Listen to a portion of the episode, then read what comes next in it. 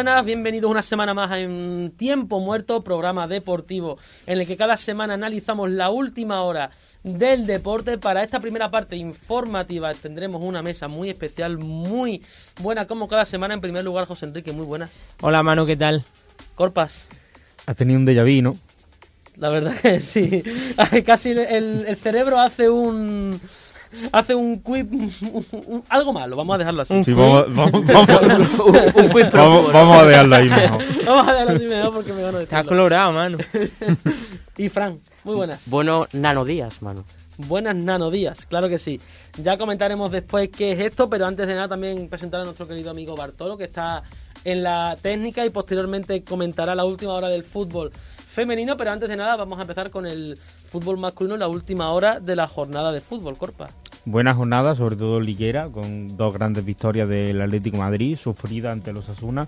No sé qué opina la mesa sobre el partido del conjunto del Cholo Simeone y victoria plácida del Real Madrid en el nuevo Los Cármenes, en el que tuvo 15 minutos de desconexión, pero es algo habitual en el equipo de Carlo Ancelotti. Y también a destacar el gris debut de Xavi Hernández como entrenador del Fútbol Club Barcelona un partido muy plano.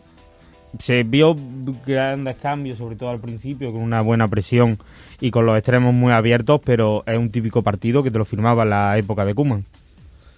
Pues sí, la verdad que... Luego comentamos, eh, sí, luego lo comentamos, luego comentamos en, la, en, la, más rápidamente, pero es verdad que, mm. que, el primer partido de Xavi no fue como esperaba. También tropiezo de la Real Sociedad que pierde el liderato.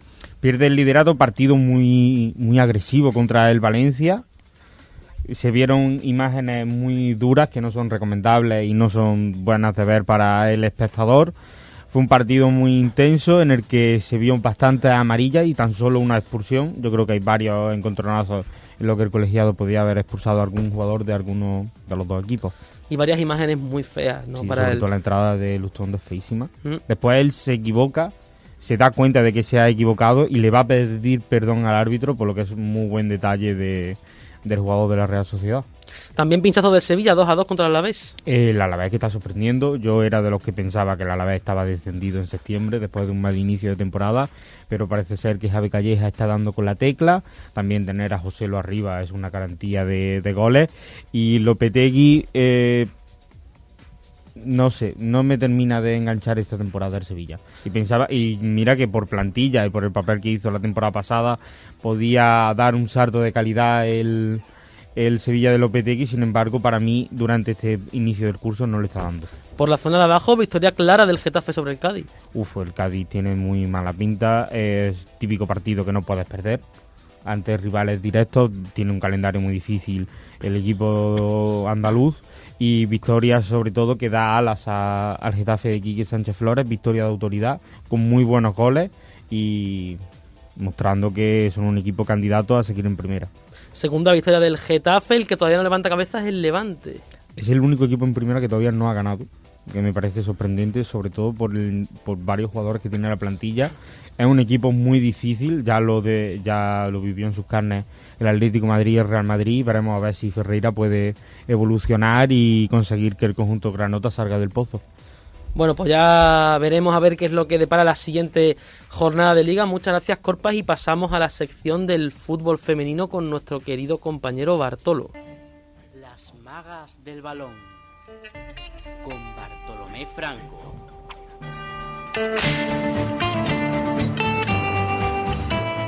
Pues aquí estamos una semana más con las magas del balón, la sección de tiempo muerto del fútbol femenino. Y esta semana el repaso de la jornada 11. El Valencia femenino ganó por 1-0 al Betis con gol de la ex bética Oriana Altuve. El resultado más abultado, quien si no, el, fútbol, el de siempre, sí, El Fútbol Club Barcelona ganó 10 a 1 contra el Sevilla femenino.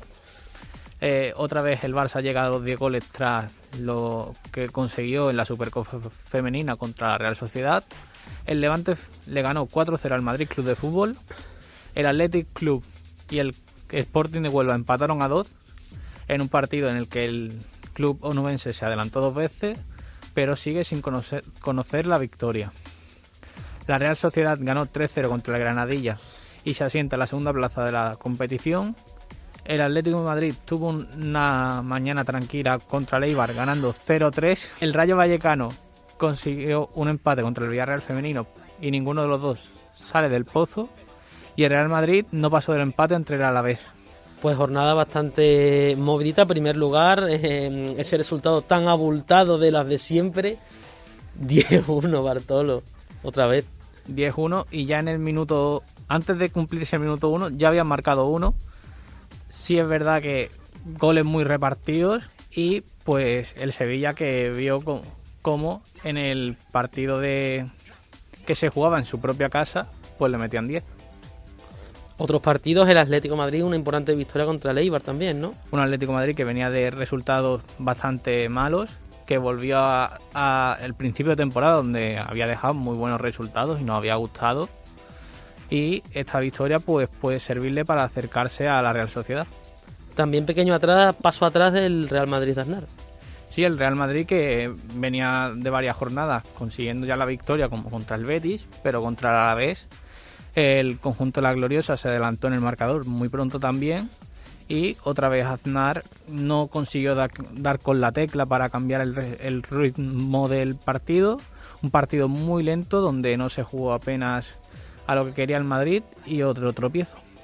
Pues bueno, pues ya también volveremos con la con la jornada que viene. Recordemos que ahora tampoco hay, que hay parón de selecciones, ¿no, Bartolo? Ahora hay parón de selecciones que se juega aquí en Sevilla, España contra Escocia Islas Feroes, donde las nuestras pretenden sellar el paso al siguiente mundial. Son los dos aquí en Sevilla, ¿no? Son los dos aquí en Sevilla, eh, en la Cartuja, a las 9 de la noche. Perfecto, muchísimas gracias Bartolo. Muchas gracias a vosotros. Y ahora volvemos con la sección del baloncesto Corpas, porque en las últimas semanas, en los últimos días hemos tenido un, ¿eh? un, lío de los que hacen época. ¿eh? El codazo de codazo de Lebron al pívot de Detroit Pinto Stewart va a traer cola. No creo yo que manche la carrera de, Lebron, sin embargo es una acción bastante fea. No sé qué opinas tú de ese codazo y sobre todo qué opinas de la sanción, porque a Lebron solo le ha caído un partido y al pívot de Detroit Pistons le ha caído dos partidos por la reacción que tuvo tras ese codazo que se le fue la pinza. A ver, bueno, es que demasiada poca sanción dentro de mi parecer por el lío que hubo para LeBron. Claro, para la LeBron de dos partidos a Stewart me parece desproporcionada. bueno, dentro de lo que cabe, la, la sanción al, al, jugador agredido se puede ver después de la reacción que tuvo también desproporcionada. Entendí, entendible, pero un jugador de ese tamaño no puede reaccionar así. Lo que veo peor sobre todo es la sanción a LeBron James.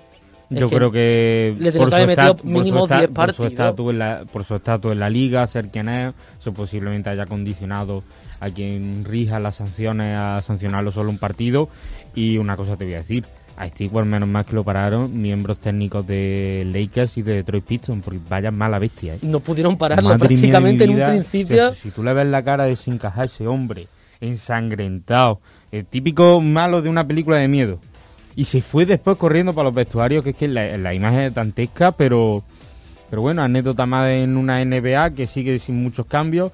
Chicago sigue liderando la conferencia este y los Warriors que parecen que, van a toda pastilla con un carry que está sensacional nivel MVP.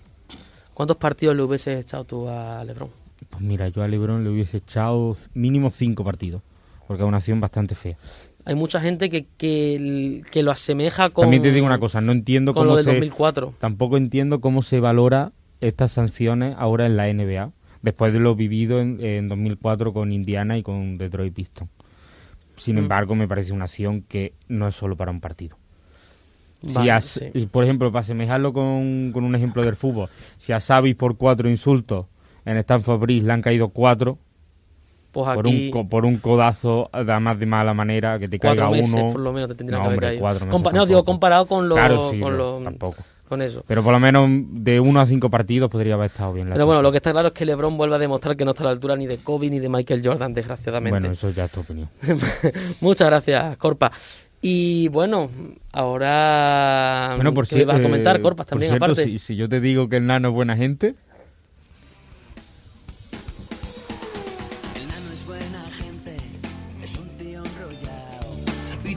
del circuito es el que parte el bacalao. Fernando, te queremos, por solo una razón. Coges un día negro y nos lo llenas.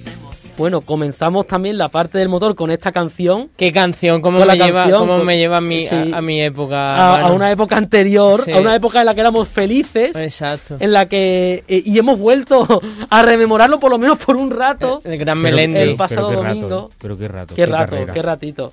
También, Fran, muy buena, que te incorporas Muy a esta, a esta a esta pequeña tertulia sobre lo que pasó el domingo, ese espectacular podio de Fernando Alonso y también me avisaba José Enrique también se incorpora pido Claro, disculpas porque no le he dicho preséntame, no, coño. no le he dicho nada es verdad lo Es siento su granito de protagonismo, José Enrique Es también. es verdad que también le gusta chupar cámara no Soy lo más parecido a Hamilton que Eh, bueno, Entonces fuera de aquí. es verdad es verdad lo coge la puerta madre de mi vida Fran qué sensaciones eh Uf, yo un sufrimiento desde la- las últimas vueltas cuando veía que Checo Pérez estaba ahí cogiéndole, cogiéndole. uf, menos mal que gracias a la Tifi eh, y esa bandera amarilla virtual. Pero, Fran, a un resumen de la carrera. Eh, ¿De la carrera o de la carrera de Alonso? De la carrera. Eh, bueno, pues Hamilton salía primero, pole de Hamilton. Eh, como Verstappen y Bottas tuvieron sancionados varias posiciones, eh, eso benefició a Alonso que salía quinto y iba a salir quinto en teoría y salió tercero y segundo salió Gasly. Eh, mal por parte de los Alfa Tauri, ninguno puntuó. Gasly a pesar de quedar segundo eh, se quedó sin puntuar, quedó duodécimo creo, y, o undécimo. Y, y bueno, es el piloto del día. Pero bueno, em- más- lo más importante es el, es el podio de Fernando, como saliendo tercero, poniéndose segundo en la salida y luego sí. aguantando ese stint, pedazo de stint de 33 vueltas con el neumático duro, viendo lo que había pasado. 15-20 vueltas antes con botas y en la última parte de la carrera con Russell y con Latifi, lo que les dio la tranquilidad para que Ujú. Checo no pudiese pasarle, es totalmente espectacular. El que, perdón, el que tenga nostalgia se puede poner esa carrera porque es el Alonso con el que sufríamos, con el que nos alegramos, o sea, carrerón, carrerón, carrerón. Y un Alonso que confía en el plan, que es lo más es, verdad, importante. es verdad, no hemos nombrado la frase. Yo sigo confiando en el plan desde el primer día. ¿Quién no confía en el plan? Y yo no sé vosotros, pero yo en el momento de la salida estaba cortando cebolla y en el momento que vi que se puso segundo, me puse en mi piso a gritar como un Ah, cre- loco. creía que iba a decir te pusiste a llorar. No, no, no, me Vale, puse vale. en mi piso a gritar como un loco porque me quedé flipado porque otra vez más ha devuelto, ha vuelto a demostrar que es que en la salida a Fernando se le La salida, maravilla. la salida es una obra de arte. Y es más, ¿En el serio? propio, A la academia La salida es el propio preciosa. Alonso dijo que tenía planeado ganar, o sea, ir a por Hamilton y ganar la carrera. Lo que pasa Así que, que la, la academia de pilotos, Mercedes- lo primero que le tienen que enseñar, es así se sale en la Fórmula 1. Así es como se tiene que atacar. Y nada, encantado. La mala Fernando. suerte que tuvo de que no pudo pasar a Hamilton es que rápidamente el inglés se echó para la derecha y el rebufo que podía haber tenido Alonso se lo, se lo llevó Gasly. Pero luego le mete una pasada en la curva 3 por fuera, Un dato, Manu, es los límites de pista, es que increíble. El piloto con más, adelanta- más adelantamiento esta temporada, Sí es, Fernando verdad, Alonso. sí es verdad que ese dato es un poco ambiguo, sobre todo porque si, sal- si sales adelante, normalmente vas a adelantar menos. Pero bueno, también es algo a tener en cuenta porque teniendo un coche como es el Alpine, que es el quinto mejor de la, eh, de la parrilla, creo que ahora va quinto en el. ¿El eh, del co- de coche. No sabía que Ah. Fernando había cambiado de marca. El Alpine, eh, bueno, se refiere al mundial de equipo. Ha superado los Alfa Pero, Tauri. pero no, Pero, no ¿cómo se llama? ¿Cómo se llama? eh? ¿Cómo se llama? Alpa- eh, es que el Alpine no lo había escuchado yo nunca en mi vida. Yo digo Alpine. El Alpine, es el Alpine, sí, en verdad. Sí, porque es francés, ¿no? La E final no Alpine parece, sería ¿no? más en inglés. Alpine, eh, Alpine. eso se la ha sacado de la Eso se lo manga. sacaba de la manga, pero bueno, como una más de la suya. Hostia. Digo, no vas a acabar yendo despedido, nada de broma. Bueno, pues poco más que tenemos que comentar. También Carlos Sainz, carrera no tan buena del madrileño. Mm, No, eh, salía en quinta posición, acabó séptimo, esa carrera más discreta. Al final eh, los Ferrari no pudieron adelantar a los Aston Martin, aunque sí pudieron con los McLaren. Sí pudieron con los McLaren y, y de momento se queda así. Que, mm, que recoge el testigo. Ahora de momento Ferrari sigue tercero. mm, Alpine quinto. Y la lucha por el mundial sigue sigue fuertísima, ¿no? Entre Hamilton y Verstappen. Sí, eh, y de hecho para que Verstappen sea campeón en la próxima carrera tienen que darse una serie de carambolas que parece imposible porque cuentan con que Hamilton no quede en el podio. si quiere ser campeón Verstappen en la próxima carrera. Va a estar la cosa cada vez más apretada porque Hamilton se queda a solamente 8 puntos de Verstappen, a falta de dos carreras. Dos carreras, entonces que si Hamilton gana y Verstappen queda, queda segundo, vamos a tener un final de carrera como separados por un punto increíble. Así que bueno, ya veremos. A ver, recordamos que eran dos carreras, Gran Premio de Arabia Saudí en 15 días y la última cita una semana después en el Gran Premio ya histórico, última carrera del Mundial, Gran Premio de Abu Dhabi. Muchas gracias, Fran, muchas gracias, José, muchas gracias, Corpa, por comentar la última hora de Fernando Alonso y ese pedazo de podio. Y ahora tenemos aquí también a nuestra compañera Silvia, que nos va a dar la última hora del atletismo.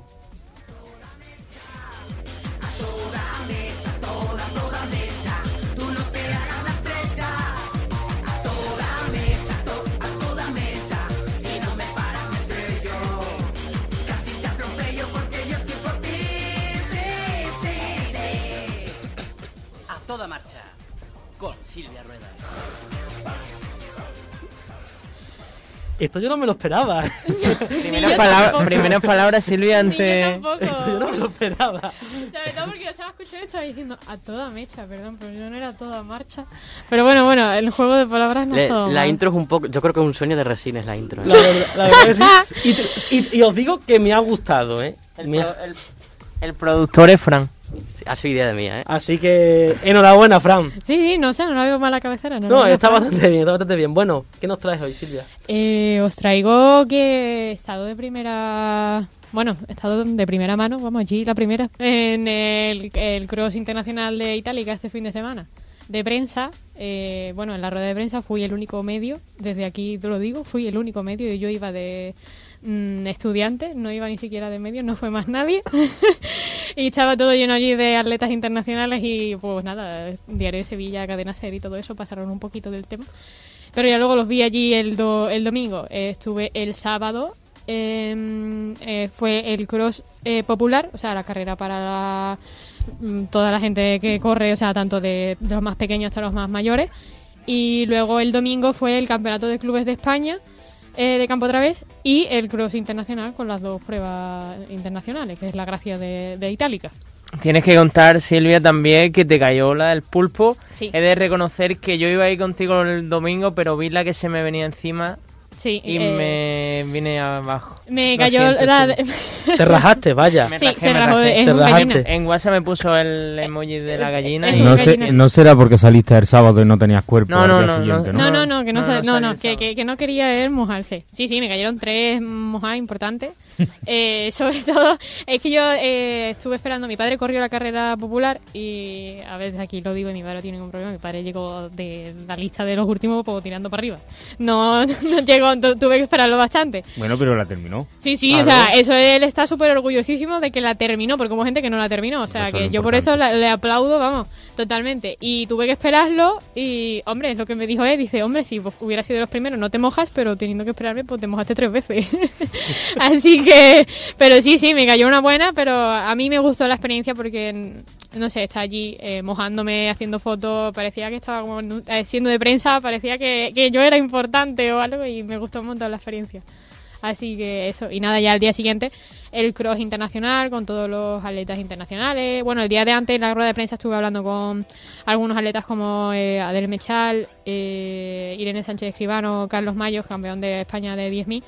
Y bueno, Carlos Mayo fue el español que ganó el cross internacional, eh, detrás de toda la marabunta de africanos, que como lo llaman en el cross de Itálica, porque van los africanos y luego todo lo demás, por supuesto. Así que nada, yo me lo pasé súper bien. Eh, vi un montón de atletas súper importantes de la Diamond League y tal, y bueno, hice muchas fotos y nada, eso. Y fue una experiencia enriquecedora. Eh, sí, por supuesto, vamos, y fue, estuvo muy guay porque además el cross internacional era una de las pruebas de mm, clasificación para el campeonato del mundo de cross y entonces fue bastante guay ver mm, como eh, atletas españoles como Carlos Mayo, por ejemplo, se clasificaban y eso y no sé, me gustó mucho la experiencia, era una- algo diferente del mundo del atletismo que todavía no había probado y yo por mí estaría encantada de seguir probándolo próximamente en cualquier otro cross del mundo, me da igual cuál sea. Me sorprende lo, lo primero que ha dicho Silvia, la poca afluencia que tuvo de medios de comunicación para algo a lo mejor mm, que, que, al- que puede ser tan diferente a lo que es una competición en sí. Es que no había nadie. O sea, literalmente estaba el fotógrafo de Diputación, eh, el cámara de Teledeporte, bueno, y el cámara de Teledeporte, porque lo conocí en la rueda de prensa, y luego estuve con él el, el domingo, y ya está. O sea, y dos fotógrafas más que yo creo que tenían que ver con la federación, y no creo ni que estuviera allí la, la federación en la presentación. Sorprende sobre todo, bueno, que no haya medios nacionales, pero medios ¿Regionales? regionales, o, o locales, ¿no? No, De- no, reg- regionales y locales, nada. Ah, bueno, sí, había una chica de la liga. De, de la Liga Sports, porque la liga... eh, mm, Patrocina... No, que iban a sacar, Ah. sacaron durante el fin de semana el cross en directo eh, desde la aplicación. Y había una chica de la liga que estuvo haciendo unas entrevistas allí a algunos de los atletas, pero ya está. O sea, yo, me, me- me lo dijo después la, la jefa de gabinete de, de diputación, me presentó a la de la federación porque me, me vio allí en prensa y me dijo, eh, ¿esta quién es? Que no la conocemos. Y le, y le dijo, esta es una chavala nueva, no sé qué, que está estudiante y está haciendo un trabajo. Y me dice, vamos, era el único medio que había ayer. Y yo, ah, vale. Ah, Eso habla un poco de, la, de nosotros, del periodismo. Eh, sí. De, eh, si hubiera sido la carrera antes de los Juegos Olímpicos, seguramente hubiera estado llena de medios y tal, pero... Eh, posiblemente, porque el atletismo pasó, solo eh, existe. Ese boom, ¿no? Pues... El atletismo solo tiene su boom cada cuatro años y nadie se cree que exista el resto del año, pero no, existe el resto del año y un montón de versiones. Pues bueno, esperemos que esta situación vaya cambiando poco a poco, ¿no? Y que pff, por lo menos tenga ese, esa notoriedad que se merece sin ningún tipo de duda. Muchas gracias, Silvia. Nada, un placer traer aquí las noticias y nada, espero estar ya próximamente, que es que como la temporada oficial no empieza hasta enero, pues nada, de momento solo traigo noticias sueltas que hay. Bueno, pero súper interesante lo que nos cuentas cada semana. Claro que sí, Silvia. Nos vemos la semana que viene. Y ahora os dejamos con la segunda parte de este tiempo muerto, con la sección del debate con nuestro querido compañero José Enrique como moderador. Ahora volvemos.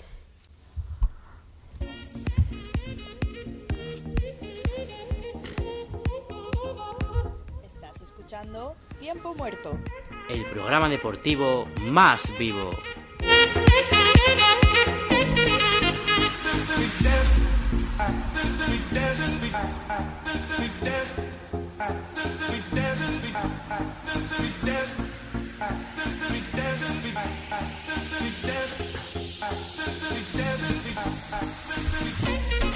Bueno, pues eh, seguimos aquí en Tiempo Muerto, el programa deportivo más vivo. Y bueno, tiempo de debate, tiempo donde todo el mundo pone los oídos porque, eh, Corpa, me dice todo el mundo por la calle que es la parte que más le gusta. La informativa también, pero que esta es top. Es muy dinámica. Es muy dinámica. Hay muchos enfrentamientos entre nosotros que eso siempre gusta a la audiencia. Y además tiene una música bastante enriquecedora al principio. Sí, como la creen. Pues bueno, eh, os presento brevemente, aunque ya en el tiempo de información eh, nos hemos presentado, pero está Manu conmigo, Bartolo, Corpas, eh, Silvia, que se incorpora nueva hoy a la mesa de la tertulia, eh, Carlos y bueno, y Fran, perdón. Ah, y bueno, pero Fran. es que no ibas a mencionar, ¿qué pasa? No, no, es broma. Eh, bueno, Carlos, ¿qué tal? ¿Qué tal, José Enrique? ¿Qué quieres? Eh, pues mira, el, pri- el primer quieres de mí? el primer tema sobre la mesa. Cha- la chavineta. La chavineta. Has Yo- acertado. Yo, solo te digo una cosa. Sí. Que la gente se suba ahora, que no espera marzo. En marzo, las puertas de la chavineta ya está cerrada. En marzo. en Ya marzo están cerradas en marzo. En marzo Así que Europa ahora es el momento. Pase lo que pase, Fran. Pase lo que pase. Pase lo Pero que mi- pase, mi, Fran. pregunta, Carlos, es: ¿están cerradas porque se se va Xavi o porque ya, ya va a ganar algo? Oye, vamos a ver, las cosas a fueguito lento se cocinan mejor. No pretendéis que un jugador que lleva dos semanas ya... eh, el proyecto de él es a medio largo plazo, lo dijo en su presentación. Pues no, ya, no le ya hay podéis pedir voces. ya de primera... Sí, sí, ya hay voces que dicen que, que es un fracaso. Una cosa que ha dicho Carlos, se cocina a fuego lento, pero es que él está faltando ingredientes. No se puede cocinar si no tiene... Si cocina una pasta sin pasta, si no el fútbol sin delantero, Pero bueno, ya al menos tiene cocinero. sí, tiene cocinero, pero es lo mismo.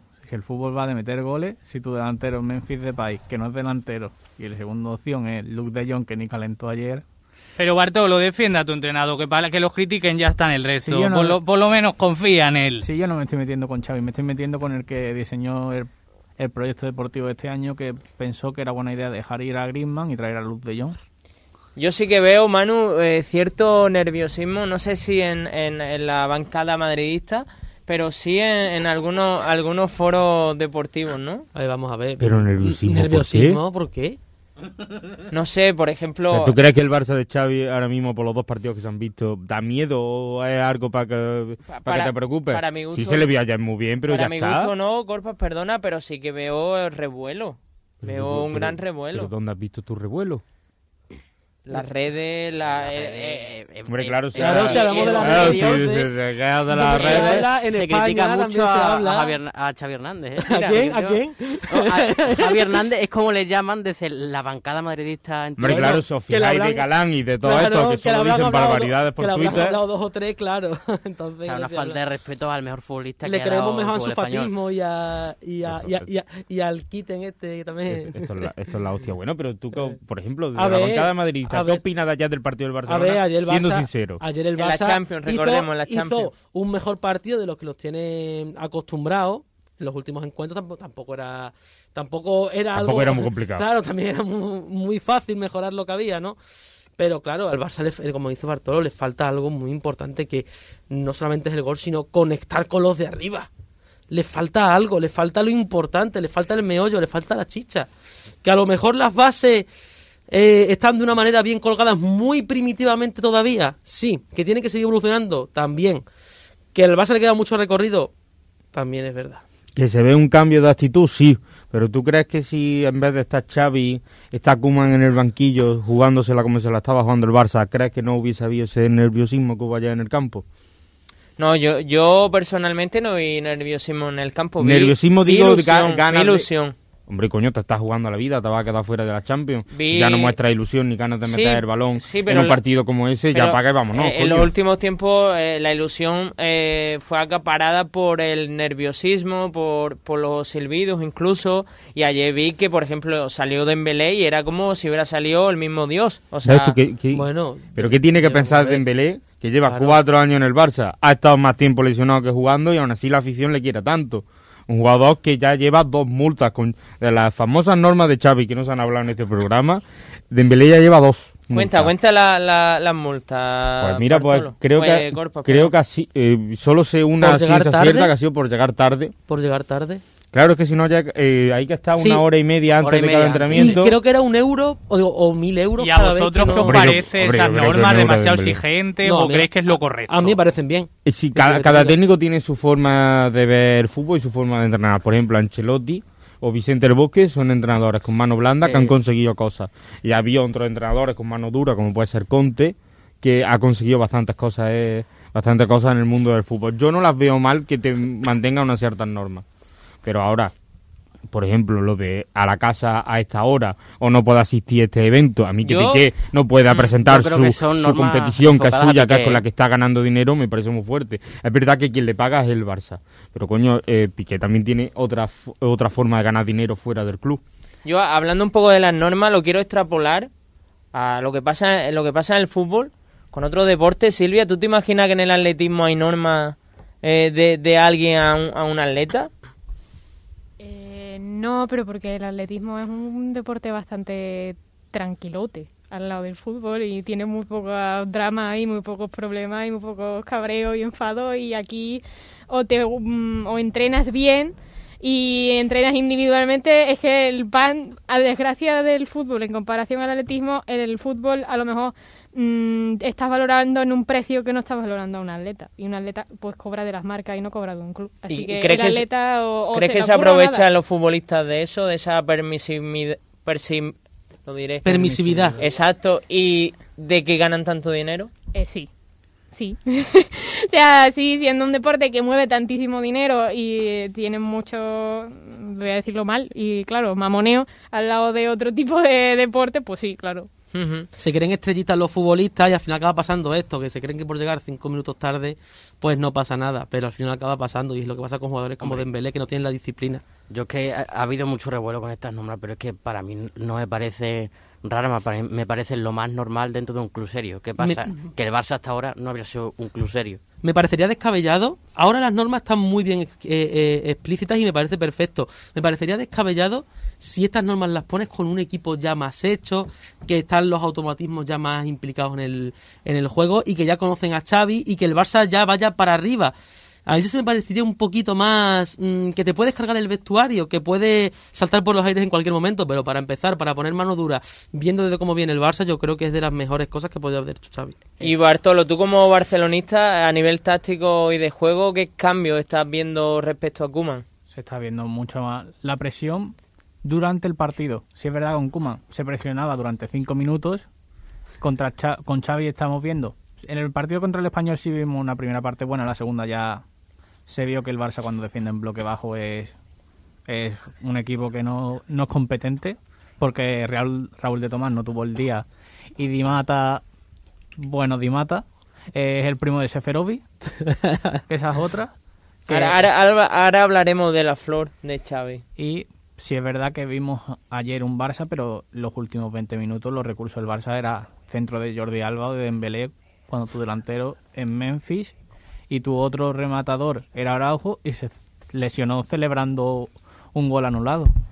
Perdón, que es que estos dos que están aquí al lado están rezando rosario y se escucha un ¿Qué, qué, poquito. qué habláis los dos? ¿Qué habláis? Nada, estamos hablando sobre el polémico penalti ante el español, que todavía no se ha... Que todavía colea, ¿no? Claro, que han pasado unos días, pero bueno. mm, Sí, A bueno, mí, a, que no a- quede en el a lo que ha dicho Bartolo de la Mm.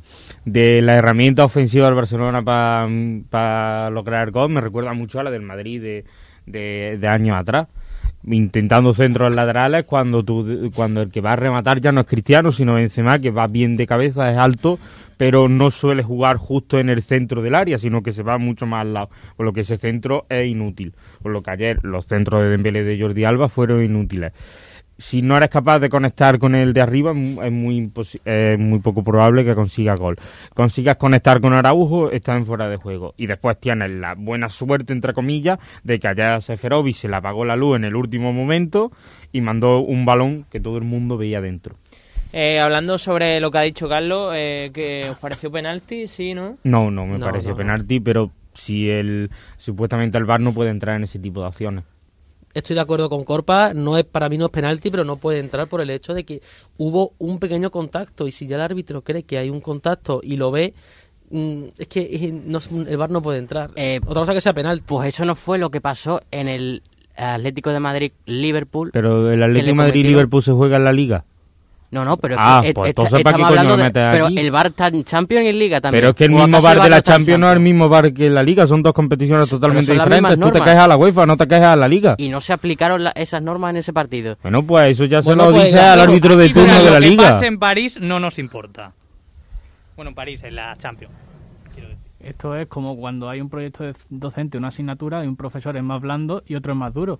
Esto es la liga, más duro. Ahora, Velasco Carballo se ha ido. Llega Medina Cantalejo, veremos Hostia, si cambio. Bueno, eh, ya eh, eso es otro tema, ¿eh? Ay, Eh, los bandazos que se está dando en el tema árbitro, no solo eh, en la Liga, sino también en la Champions. O sea, yo entiendo a los jugadores como Rakitic que terminó el partido y dijo, es que no sabemos las normas. Es que no estamos mareados, no sabemos por dónde tirar, por dónde...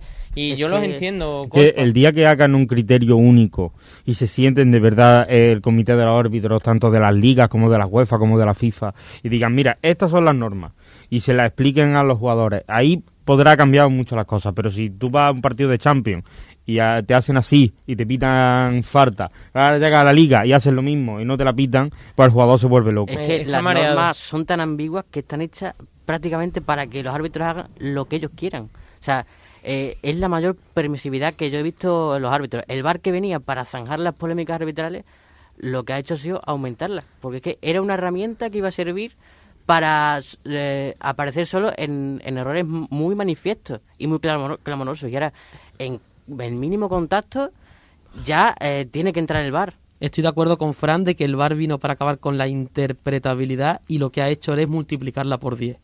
Sí, sí, sí, estoy de acuerdo. Pero bueno, a raíz de eso, declaraciones, cambiando un poco de tema, declaraciones duras de Florentino hacia la UEFA, mano. De- En la, la- en la asamblea. ¿Por el arbitraje o por No, general? bueno, a la UEFA más bien, ¿no? Que ¿Puede explicar un poco a los oyentes de qué se trató ahí en la asamblea sobre las quejas de Florentino a... A ver, se la ha, UEFA? se ha hablado sobre todo, a ver, el, el lío de Florentino y la UEFA no es nuevo, ¿no? Viene ya de muchos años atrás el tema de la Superliga, también con el tema de Tebas, con los, el acuerdo este de CVC, creo que, que es, también por los derechos televisivos también se, se ha armado, ¿no? Simplemente que la relación entre Florentino y la UEFA no es la mejor y nunca lo va a ser.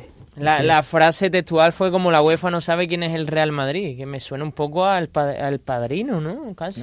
A ver, es que el, el- eh, ten en cuenta que la UEFA es el organismo que se mantiene ahí gracias a clubes como el Real Madrid, entonces un poquito de respeto también por el Hubo Madrid. también muchas declaraciones desafortunadas de Florentino, porque por ejemplo la de Movistar yo no la entiendo, cuando los comentaristas de Movistar son Álvaro Benito, Roberto Carlos, Y Carlos Martínez. está, Cal- está Joaquín, está Joaquín Maroto. Y Maldini. O sea, yo creo que lo que, lo que pide Florentino es que haya un poquito más de madridismo. Hombre, que, que metan a Tonín el Torero en Movistar. Que metan Mira, a no- Tonín el Torero. No sé quién es. Sí, sí, yo... Toñel Torero, Yo sé el quién que, es, el que hizo la ouija con Roncero para em, eh, Uf, invocar vaya, a- vaya, al, un personaje. espíritu, al espíritu Juanito. Juanito, ¿no? para Un invocar a. Juanito. Eh, el espíritu de. Juanito también en Movistar Plus, por favor. Un personaje Madre- el madre- nota, eh. Madre mía. madre de vergüenza. buenos, eh. La verdad que ha creado mucha polémica esas declaraciones de Florentino. Lo importante es el estadio que va a construir, que va a ser una bomba. Y ya está. Florentino que haga ya lo que quiera.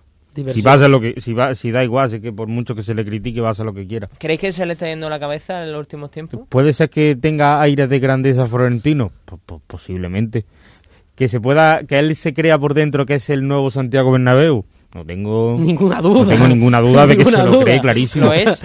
Po- No. Posiblemente se- No, no. puede ser el Santiago Bernabéu de nuestro tiempo, sí. De siglo XXI parecido, Puede ser, pero... sí, claro. Es que los cambios que hizo Bernabéu Claro. se pueden comparar. Es que no se pueden comparar. Es que Bernabéu se encontró un solar. Yo no sé si en el, en, en el 2060 al Santiago Bernabéu se le llamará Estadio Florentino Pérez. Ahora, no me sorprendería tampoco. Yo creo que a él le gustaría. ¿Tú qué opinas, Bartolo, como barcelonista, de, de esas declaraciones? Pues bueno, ya sabemos cómo va Florentino en esa línea con la relación con la UEFA. Y ya era algo que se podía esperar y más y, y aunque este esta semana ya le han dicho desde la Unión Europea que lo de la Superliga que se vaya olvidando, que cree otra cosa y jugadores que son emblemas del he visto hoy del madridismo.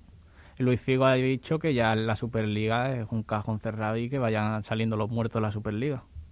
Yo creo que mm, eh, Zeferin eh, tiene muy cerrado el tema de, la Champions y mira que muchas instituciones eh, le han dado la espalda en cuanto a su, eh, digamos, eh, cierre de Superliga. Muchas instituciones han dicho que bueno que puede ser posible, que, que no que no le metan multas por haberla hecho, pero él sigue en sus 13, no no hay quien le baje de ese chiringuito. La Superliga no es la solución, pero sí ha planteado en la mesa un problema que es evidente. Hay un hay una desconexión entre UEFA y clubes y jugadores. Sobre todo se notan las declaraciones últimas de, de Courtois en la, en la en el tercer y cuarto puesto de la UEFA National League, un partido intrascendente que no sirve para nada. Y debe haber un. Lo mismo que hemos dicho antes del consenso de las reglas arbitrales, debería haber un consenso entre jugadores y clubes. Yo, por Eh. ejemplo, estoy muy a favor de que en la NBA hay una asociación de jugadores que la preside un jugador que esté en activo y lucha por sus derechos. Y en- cuando pasó lo del coronavirus, el confinamiento, que se tuvieron que ir a una burbuja, ellos tuvieron, ellos defendieron sus derechos. Yo espero que en el fútbol se pueda hacer esto. Eh, en España en, Pero- en concreto tenemos la AFE, que es la Federación. la AFE que- ¿Siga de Ganzo? ¿Siga Pero- Ganzo? ¿O se fue ya? Pero la, Según Bartolo no, no está Ganzo, ¿no? Se ha ido a la europea. Vale. A la Ah. europea y ahora sustituye la Al española. final es escalar, Es escalar, sí. como Rubiales, ¿no? Es escalar. Sí, yo estoy de acuerdo contigo. Está muy bien que exista la AFE, pero si, Está la, todo pero gente sí, que está en la AFE lo único que busca es seguir escalando para un mejor puesto, para un mejor salario, ¿de qué coño te sirve? Es que la tiene que liderar los jugadores. Y lo que dice Corpas a mí me parece mucho más complicado. Mm, Si todavía vemos difícil encontrar un criterio arbitral eh, que sea homo- homogéneo, es mucho más complicado que una asociación como la UEFA se ponga de acuerdo con los clubes, porque no solamente hay dos, dos intereses, sino hay interés de la UEFA, interés del Madrid, del Barça, del Bayern, de la la Juve. Vale, del- con los clubes a lo mejor no, pero con los jugadores sí, porque Ma- eh, Courtois, no, Courtois- no, Courtois no. no ha sido el único que se ha quejado. Pero No, no, Tony Kroos también se ha quejado. sí, Hay muchos jugadores que se están quejando. La es tan posición de los jugadores- que se pongan a hablar, coño. Hombre, y como tú comprenderás, Es hay en muchos desventaja, es en desventaja, Corpa. La posición de los jugadores está en desventaja. No, no, no te creas porque al final son el protagonista de esta película. Te Es digo una decir, cosa, lo mismo si que sin juegan, trabajadores, pero tienen las de pe- pero lo mismo de que perder, sin trabajadores no hay empresas y no hay fábricas, sin jugadores no hay fútbol. Y como se pongan en sus 13, Es que la, la poner lo que quieran. la cantidad de lesiones, la está. cantidad No de lesiones que está habiendo, la cantidad de el caso más claro, mira, Pedri. ¿Cuántos partidos jugó Pedri la, la temporada 2020-2021? Jugó todo. Que también fue decisión suya también de ir a los Juegos Olímpicos.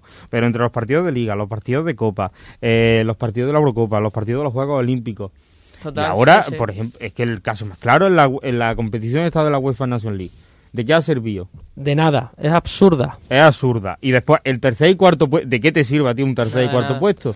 Y parones continuos de selecciones, A partidos ver, amistosos que son como absurda, ha sido uno de las... absurdísimas, pero los me los- queda las- corto. tan- tanto las semifinales como la final de la Nations League, para mí ha sido más interesante que cualquier partido de, liga de, de la última Totalmente, vamos, o sea, que tanto absurda, absurda, absurda, ¿eh? Tanto decir absurda. Y sobre todo me Estaba refiero- toda España enganchada. Y sobre todo me refiero a parones de selecciones donde solamente se juegan partidos, partidos amistosos.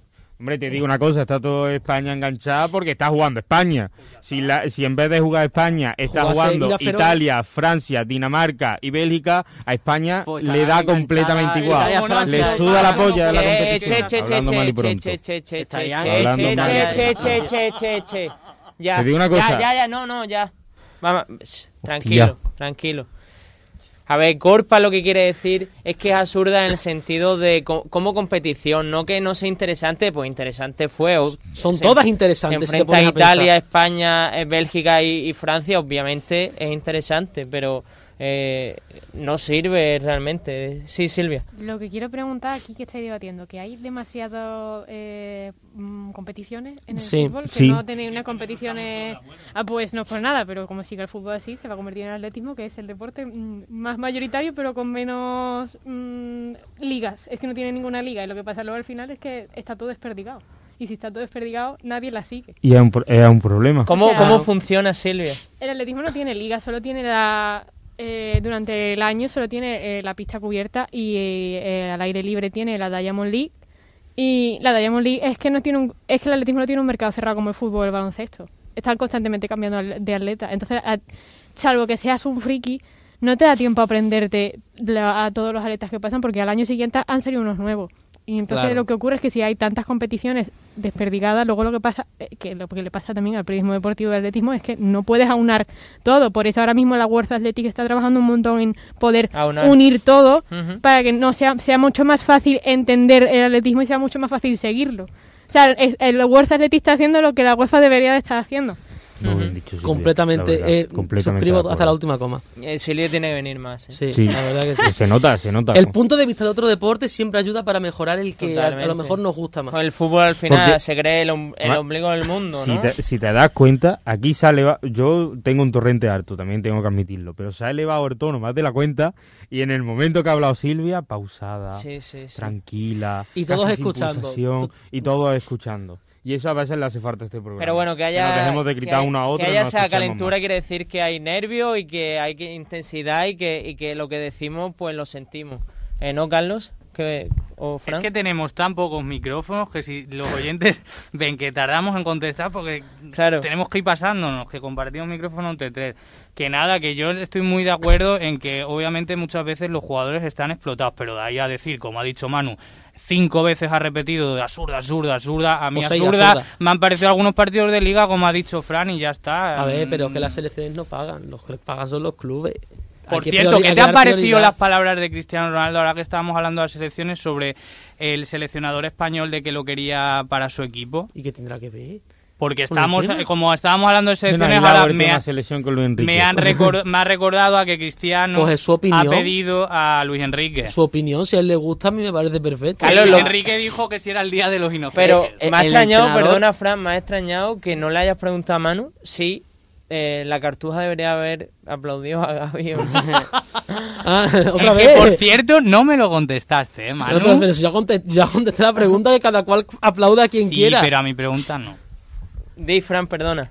que, bueno, ya queda un poco fuera, pero el, o sea, tiene que doler que el entrenador que tanto habéis criticado Pero que tendrá que sea alabado y, y que lo pida vuestro jugador favorito. Pero que tendrá que ver ahora Cristiano hablando de la FIFA y es que aquí Estábamos desvirtualizamos hablando de el debate, es que no, Claro, no, el primero que le has no sacado las tiene- elecciones ha sido tú y estábamos no, pero pero que tendrá que ver Cristiano ahora Espérate con que ahora me la voy a cargar yo, o sea, Por- por, imagínate. por eso, No, que no, ha no, ocurrido la en semana pasada y que llamó nada la atención en redes sociales. Vale, pero cuando, cuando llegue el momento del mo- de hablar de eso, pues se hablará.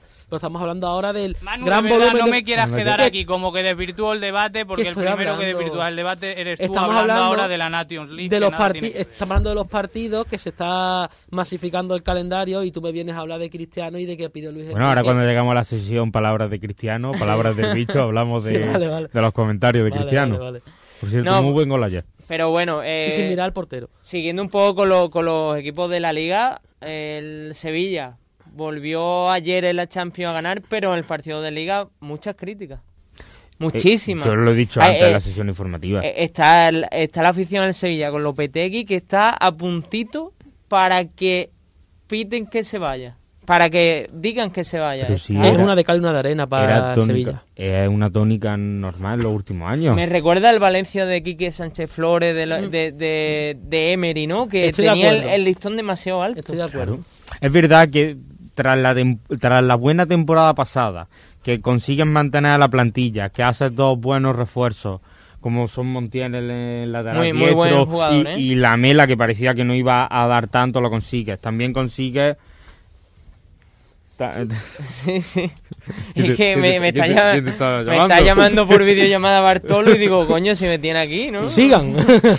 Sí, bueno, lo que, estaba, lo que estaba hablando, consiguen muy buenas incorporaciones que mejoran la plantilla.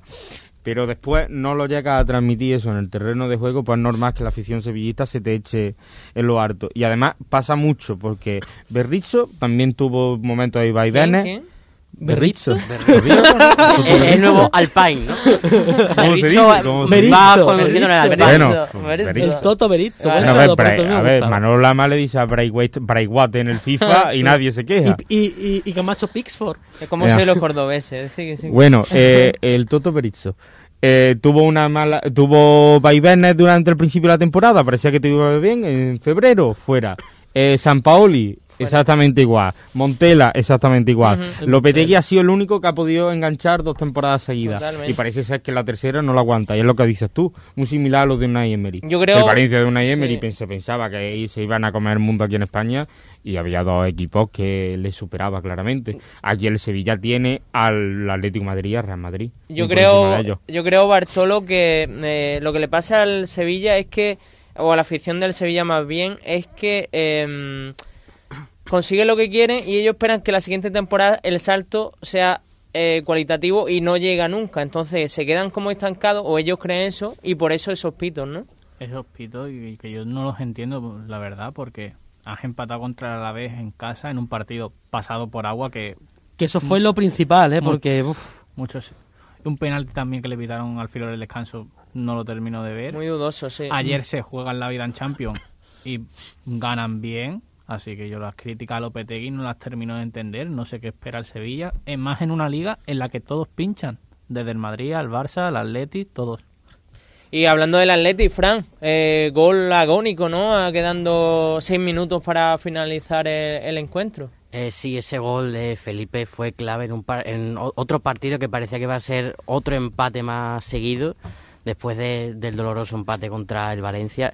Y una cosa te digo, con este gol se ganan ligas, ¿eh? con gol partidos como este se ganan ligas. Totalmente. Y de Atleti, Athletic Club, que parece que se engancha, pero siempre tiene un tropiezo, ¿no? Hubo ahí un pequeño pinchazo el viernes, 0-0 contra el Levante. Un gran otro, o- ¿no? otro más, otro empate más, pero bueno. colista. Eh, y sí, por cierto, que ahora que mencionas a Unai Simón, mm, hay que dar un dato y es que lleva seis horas de juego en tiempo real sin encajar ni un gol. Seis horas de juego y por cierto que fue el autor también de ese empate, o sea, Sí, de ese sí. empate, porque si no probablemente hubieran hasta, o sea, hubiesen dejado tres puntos eh, los de Marcelino.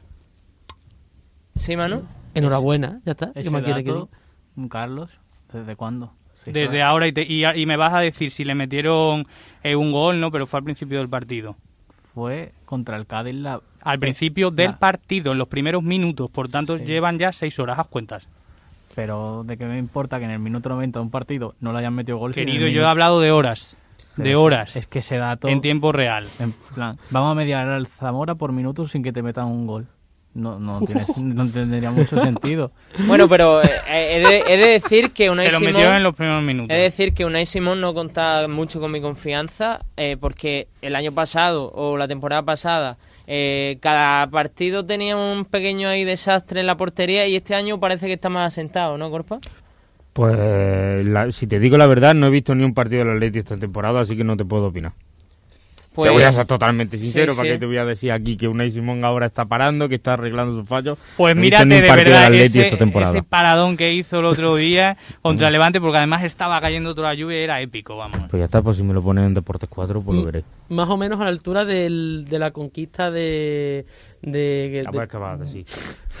no, te iba a decir del- de, cuando... el- ahí, bueno, da igual. sí, No, no, di, di. Manu, di. No, iba a decir que era igual de épico que el, que el, que el, que el Normandía, coño, la guerra de... Nor- el, Desembarco de El desembarco ¿Qué de tiene Normandía. que ver aquí de Normandía si estamos hablando de la Igual- liga? Igual de épico, de vaya. Yo creo que la epicidad es más o menos parecida. Yo creo que la mayor, el- la mayor gesta de Unai la Simón fue eh, l- u- u- aquella narración mítica del Ama que fue mejor que el gol que la del gol de Maradona, la de cagadón de Unai Simón. Cagadón de Unai Simón. Qué grande, Este Manolo. programa se ha llegado a las manos. Sí, Cart- eh, vamos a ir terminando ya. Que nada, y por Sí. último recordar que tuvimos problemas técnicos en el último programa, pero ahora ya sí, este entra, que nos sigan en redes sociales, arroba tiempo muerto FM y que por cierto hemos llegado a YouTube. Ahora tiempo muerto no solo se escucha, sino que también se ve. Y tenemos ahí ya espectadoras y oyentes fieles que yo es que mm, quería saludar Sí, a, sí, ¿a quién? a Indira y a mi compañera de piso Carmen, que siempre nos escuchan ahí todas las semanas y dicen que le encanta la sección de debate. Ay. Por nuestros piques, por mm, la información que damos. Así que se nos ha ido un poco de las manos a veces, Corvas, pues a lo mejor sí, pero esto Ahora también nos le gusta a la pegamos de gente. hostia y listo. Que una pequeña cosilla que lo quería haber dicho al principio del programa Sí. y no, enhorabuena a la ciudad de Córdoba por el, ti- por el primer título oficial de allá. Cierto, la Copa Federación. La Copa Federación, es verdad que es un título menor, pero que le ha dado mucha alegría a mi ciudad. ¿Fue, Súper fue orgulloso. Rubiales a entregarlo? Hombre, Rubiales entregó Genial. la copa. Genial. Pues nada, con este último de- de- del Córdoba nos despedimos y nada. Muchas gracias chicos, nos vemos el próximo programa. Hasta luego.